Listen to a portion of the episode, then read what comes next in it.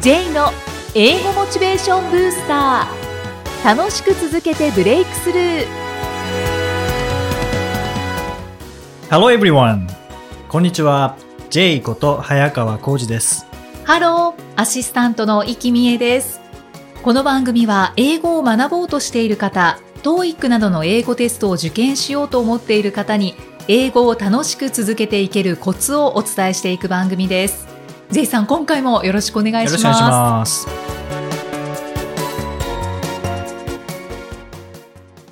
さあ今回のテーマは何でしょうかはい。今回は海外の英語事情。おー海外あんまり聞かないですよね。そうですね。うんわ、からないですね。ですよね。で、この前、まあ、ある人とこう食事をしていた時に、その人はあのホテルで働いてるんですね。はい。で、同僚に韓国の方がいらっしゃると。うんうんいうことで、ああ、やっぱインターナショナルですよね、みたいな話をしてたら、えー実はその韓国人のその方は、本当は韓国で働きたかった。らしいんですそうなんねで。すか。うんうんなぜ日本に来たのかっていうと、はい韓国で、その人がやりたい仕事に就くには、韓国語と、英語と、はい。その他にもう一つ外国語が必要だった。ええ厳しい。そうしないと国内で就職できない。はので、仕方なく外国である日本にやってきあ。てはい。働いているっていう。ええじゃあまあ、英語と韓国語はできてるんですかできね。てあと、日本語もできますよね。日本に来そたぐらういでですすからねね。。はい。それでも韓国で就職できなかった。ええこれなんか、すごいことですよね。厳しすぎますね。まあ、ただ韓国ってすごい大変ですよね。大変です。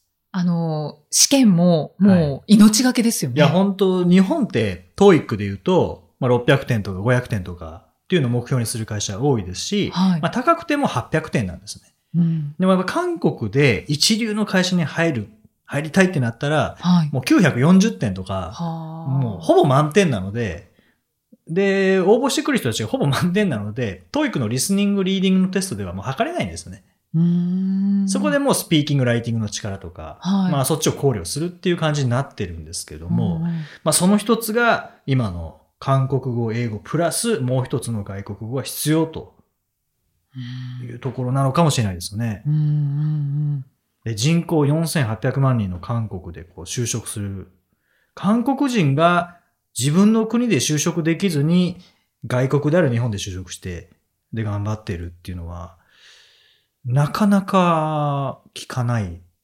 聞かないですね。ですね初めて知りましいやたー、今僕。もそれ初めて聞いて、あそういう状態なんだっていう。で国内で就職するには、うん海外で就職できる以上の能力が必要ってことですよね。そうですね。まあ、 隣の国でここんなことが起こってる。それはもう、やっぱり、今人口が少ないっていうのと、人口が少ないイコールマーケットが小さいですからね。はい。で、マーケットが小さい中での競争するってなると、やっぱり優秀な人しか残れないですよね。そうですね。これって、日本も、ゆくゆくはそんな感じになるのかなっていうふうに、その時思ったんですよねあー。だって人口減ってきますよね。はい、はい。 2050年の時点で、まあ僕らはもう多分仕事してないのでう、んいいのかもしれないですけども、今の小学生とかはい。が社会人になって、もしくは今年生まれたばかりの子が社会人になったぐらい、もうバリバリで活躍している時、うん人口減ってますので、そうですよね。もしかしたらこの日本語と英語とプラスアルファみたいな、うんなってるかもしれないですよね。うん人口がそういうところにも影響するんですね。しますねはあ。プラス AI が影響してくる部分もありますもんね。ああ、そうですね。なんかそれ聞いて、ちょっと怖くなりましたね。ちょっと、はい。わあ、うん恐ろしでい。すね。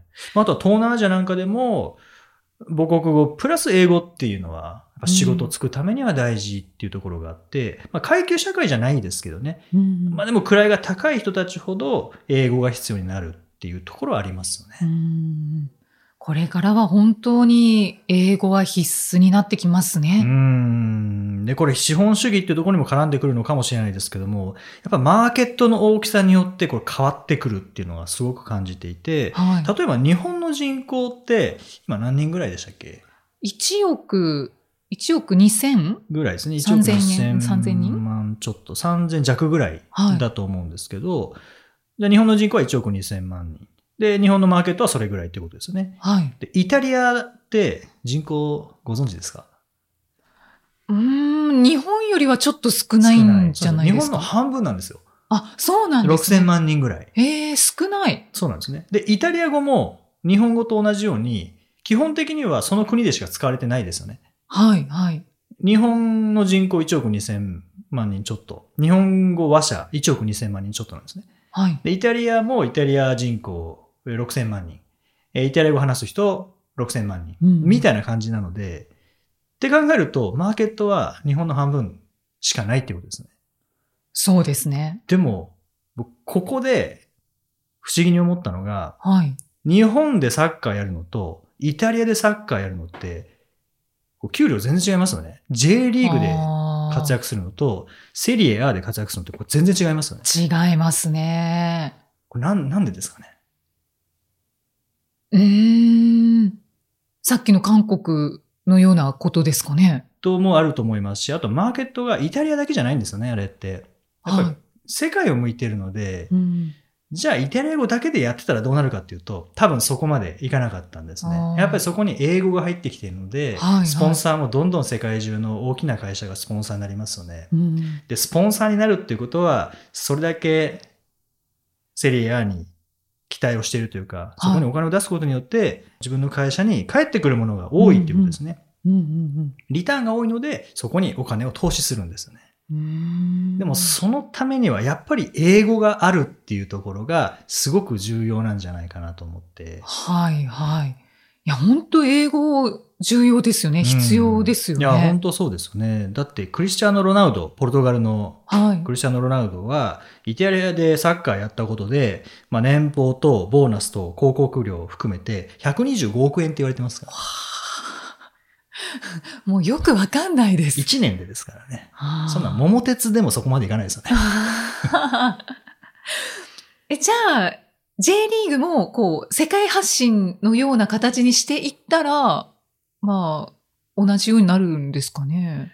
まあ、レベルを上げなきゃいけないっていうのは、サッカーのレベルを上げなきゃいけないっていうのはまあありますけど、ねまず一つありますけどそうですね。で、そこで投資することでリターンが大きくなるって、海外の会社が思ってくれたら、間違いなくそうなりますよね。うーん。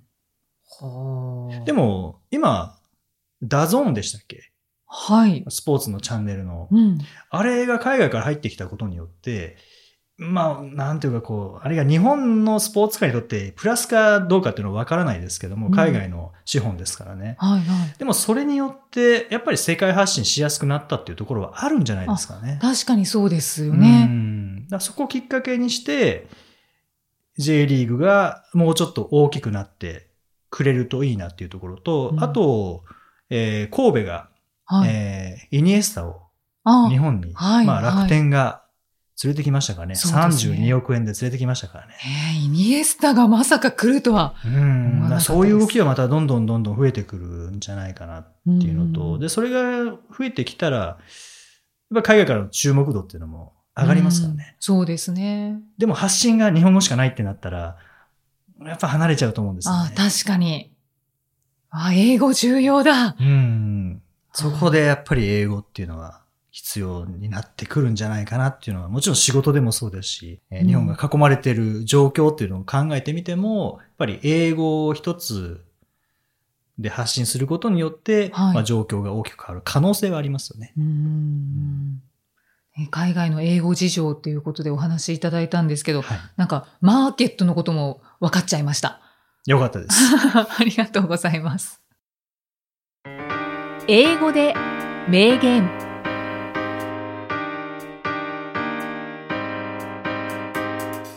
続いては毎日配信している J さんの単語メール、ボキャブラリーブースターから著名人の名言を英語でご紹介いただきます。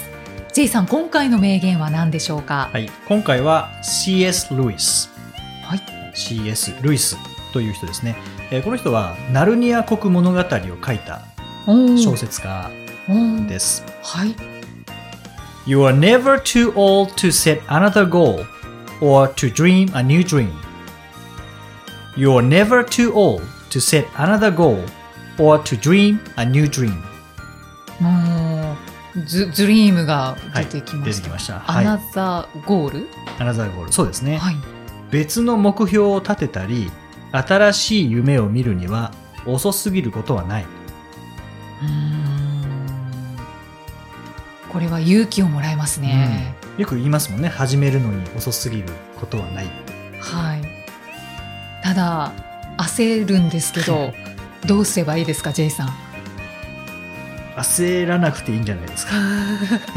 こういう名言はよく聞いたりして、本当に勇気をもらえたりとか、うん肩の荷が下りたりはい。することもあるんですけど、はいやっぱりでも人生は時間が決まってる、そうですね。まあ、いいつまで生きるかはわわからないですけど、まあ、限りある時間の中で、うん。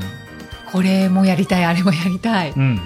でこの年齢までとか考えると焦りますね、まあ焦りますけどね、その焦りがいいエネルギーになる場合もありますからね。あー早くやんなきゃい確かけないっていうの。にそうですね、うんはいただまあ追い込みすぎない方がいいですよね。まあはいで余計に失敗したくないっていう感じにもなりますし、失敗したくないけどやらなきゃいけないっていうのが一番辛いですからね。うんストレスになるので。そうですね、あーじゃあちょっとこう余裕を持ってそうですね、もう軽い気持ちで、なんかこういうこともやってみたいなみたいな感じでいいのかもしれないですよね。うんそうですねありがとうございます、はい今のでも勇気をもらあ、いま本当しですたかあこんな、こんな感じでよかった ですか ?J's Topics さあ、このコーナーでは J さんにまつわるあれこれをお話しいただきます。J さん、今回のトピックスは何でしょうかはい。今回は、フクロウ諸作法。ほ う。フクロウフクロウみたいな感じで小サーボ。 そうですね。法 って。狙ったわけじゃない です。はい。喫茶店ですかこれ、フクロウ諸作法。書は、あの、図書の書。で、作法は、喫茶店のお茶ですよね。あ、じゃあ、ブックカフェ。そうう。そうですよ。そうなんですよ。で、イキさん本買うときって、はい。どうやって決めますか買うもの。買うものは、まあ、そのもちろん、な、なんて言うんですかね。あの、最初の部分の、はい。まあ、目次を見たりとか、うんじゃ、ジャケ、ジャケ買いというああ、か、はいはい。そこでちょっとピンときてはい買ったりとでか。すね。タイトル見たりとか。はいはいうん普通そうですよね。そうですねこ。のフクロウ書作法で売ってる本は、もうカバーかかってて、はい。表紙見えないんですよね。ええタイトルもわからない。はい。どう買うかっていうと、その表紙のところに、この店のオーナーの感想が書いてあるんですよね。オーナーの感想。感想。それを読んだ感想が書いてあるんです。全部にですか全部に。へえ。見た目は、こう背表紙とか全部カバーかかってるので、全部一緒なんですよ。大きさが違うぐらい。はいはい大きさと金額が違うんです。でうん全部に感想が書いてあって、で、それもまた、内容がなんかわかるようなわかんないような感想なんです。ええそうなんですか。ああ。じゃあそれを読んで買うんですかそれを読んで買うんですよね。へえ。小説でこんな目玉が飛び出る思いをしたことはない、みたいなことが書いてあって、な、何って。あらすじはあらすじなんて書いてない少しも書いてないんであすからすじ書いてない。感想が書いてあるんですよ。あ、そっか、感想 か。あらすじ書いてあったら、ちょっと、これはあれかなってなりますけど。はいはい。感想が書いてある。ええじゃあどんな内容かも、いまいちわかんないってことですよね。わかんないんですよね。だ一何応、それはまあ、参考程度にはい。役に立つ度みたいなのは あ書いてますけど、あと、その難易度みたいなのとか。うんうんうん。でも、ほんといろんな本があって、僕2冊買ったんですよね。はい。ね、2冊買って、これ言っちゃうとネタバレになるので、うんどういう説明か言いませんけど、はい。面白そうだなって思った2冊あって、買ったら1冊が、あの、新聞とかの4コマ漫画とか書かれていた、うん庄司貞夫さん、うんうん僕本一冊も読んだことないんですけど、はい庄司貞夫さん一冊はいと、もう一つが、夏目漱石だったんです。へえ。もう両方読んだことないです。で、多分、タイトルだけを見ようとしたら、はい多分一生買ってないですね。あ、そうですね。確かに。読まれましたかえっ、と、半分ずつぐらいですね。うんあ面白いですね。ああ、そうなんですそねの。感想の通りですね。はあ、はい。じゃあ、本当に新しい本に出会えるわけですいやね本当。こんな出会い方あるんだっていうう。んうんうん闇何の闇先入鍋観みたいな感じですうね。んね本当ですね。はい。先入観も何もな何もないく。です。本当感想だけ読んで。あ、行ってみたくなりますね。はい。このフクロウ書砂房、池袋にあります。あー さすが。はい。 ほう。いや、本当おすすめですね、ここは。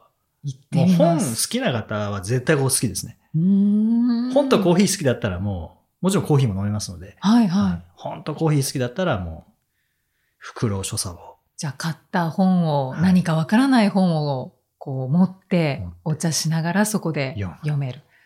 あ最高じゃないですか。はい。じゃあちょっと興味をそそられたので私も行ってみますぜ。ひ。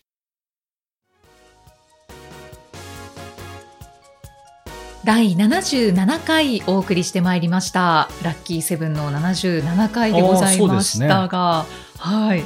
じいさん先ほどフクロウ諸作法のおは話いしていただきましたけど、はいあのフクロウをはいこうめでることができる場所があるらしあく、の、実は結構あって、はい僕は、あの、富士山、富士山大好きなんですけど、はい、富士山の周りをドライブしようと思って、うんえー新富士駅で新幹線降りてレンタカー借りてでずっと走ってたらはい、富士花鳥園っていう、まうんあ、富士山の富士に花鳥おうおうおうで園ですね、ではい富士花鳥園ここフクロウが30種類ぐらいへいえ、てフクロウってそんなに種類こんな豊に富種類なんですね。